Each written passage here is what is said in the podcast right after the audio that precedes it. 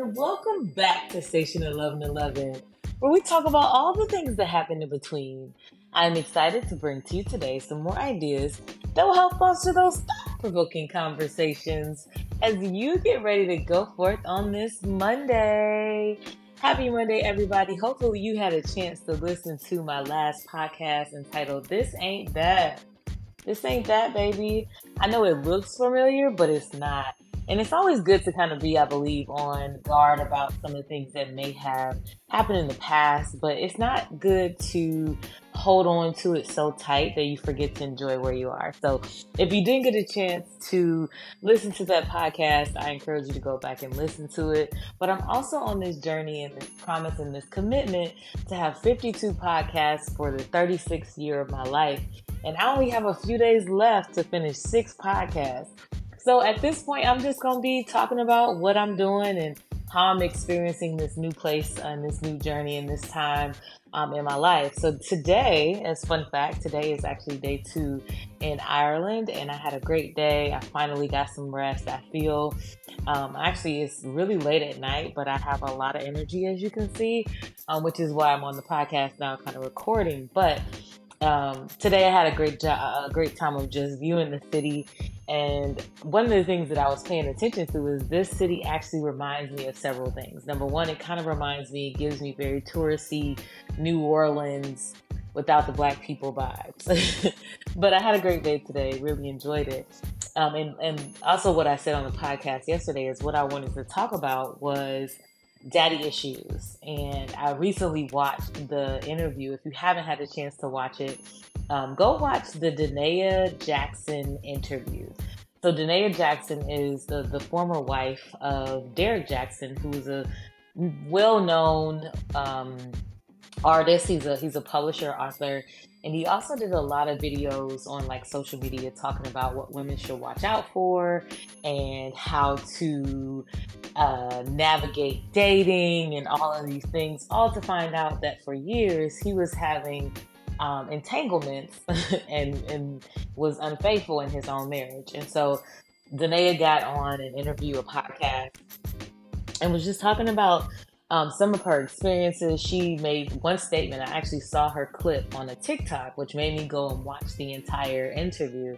But she said that she knew their bodies better than she knew her own. Apparently, Derek had videos of him having sex with other women, and she would study those videos and she would try to emulate what she saw on those videos.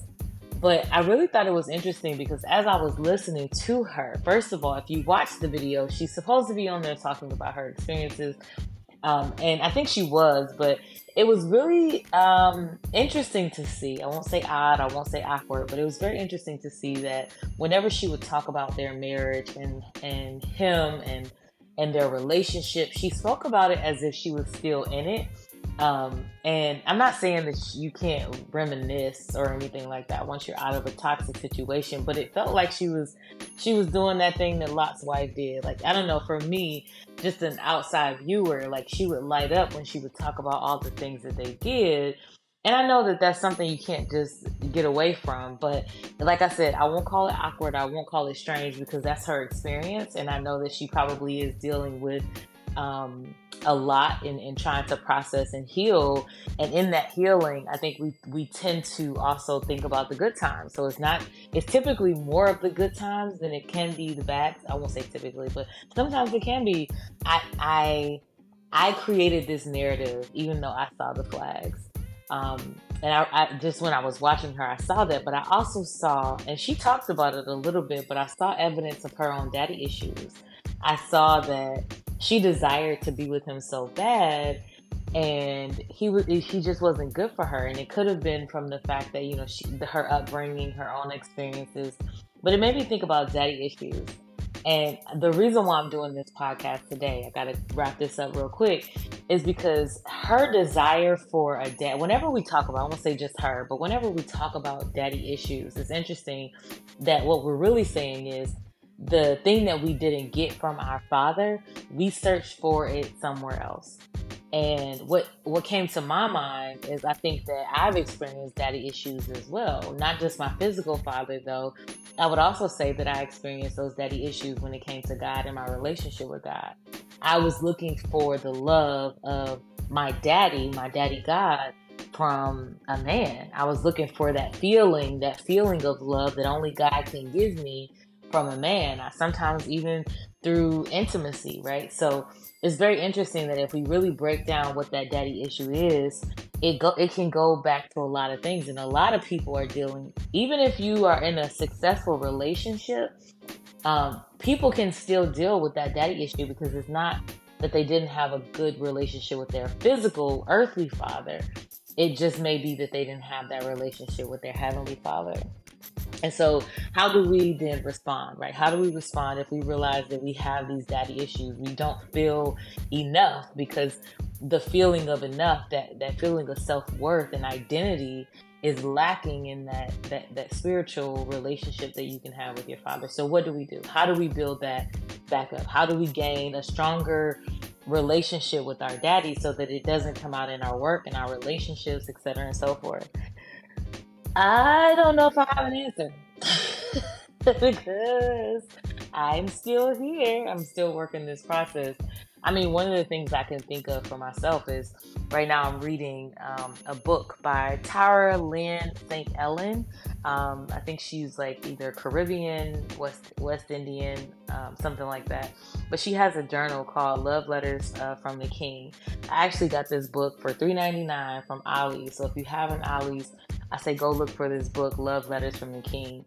And as I've been going through this devotional, which I actually brought with me on this trip, one of the things that I'm recognizing is that God loves me so much. Like He loves us so much, guys. Like even when we don't do right, God still loves us. And so I think that that may be one way of responding to daddy issues is recognizing that our love um, can we can get the love that we're seeking and searching for and the validation that we're seeking and searching for um, we can get that from god it's our it's been written um, long time ago. He just wants us to, you know, recognize it and receive it. Um, and how do we recognize and receive it? Like, there's so many answers to this, but responding to those daddy issues. So, recognizing and receiving is reading the word, reading the word and believing, having that faith that not only is it written as a word, but it's also written as a promise. Now, when I pray and I say in Jesus' name, I don't just do it as like a salutation. Like we'd be like, all the best, warmly, sincerely at the end of an email. We'd be like, in Jesus' name. It's not the end of it, it's not the last part of an email. It's a promise. Um, and so recognizing that and receiving that and walking in that is a way to respond to your daddy issues. And then I think one of I won't say the last thing, but another thing that I can offer is how do we respond to these daddy issues is um, recognizing uh, that again, God, God loves us. I think I said that already. I think I wanted to go with another answer, but I kind of got sidetracked. So, anyway, anyway, uh, and then putting it forth, like walking in, walking in your truth. Um, I think is a way of responding to daddy issues. If you have more, um, you know, reach out. Let me know. Reach out to the station. Have this conversation with friends. As a reminder, this is a station where we talk about all the things that happen in between um, and it doesn't have to stop just with you listening to this podcast. It can be a conversation between you and your friends. But what do you need to do to respond to your daddy issues? Not just your earthly daddy's issues, but also your heavenly father's daddy issues that you may be dealing with. I do send um, thoughts and prayers to Da'Naia as she heals because I can tell that it's real deep. Like that thing real deep for her. Um, but I wish her all the best. So uh, that's it. That's the segment. Nine minutes in, I'm in a different country, feeling and living my best life, having a great time. But I will talk to you loves later.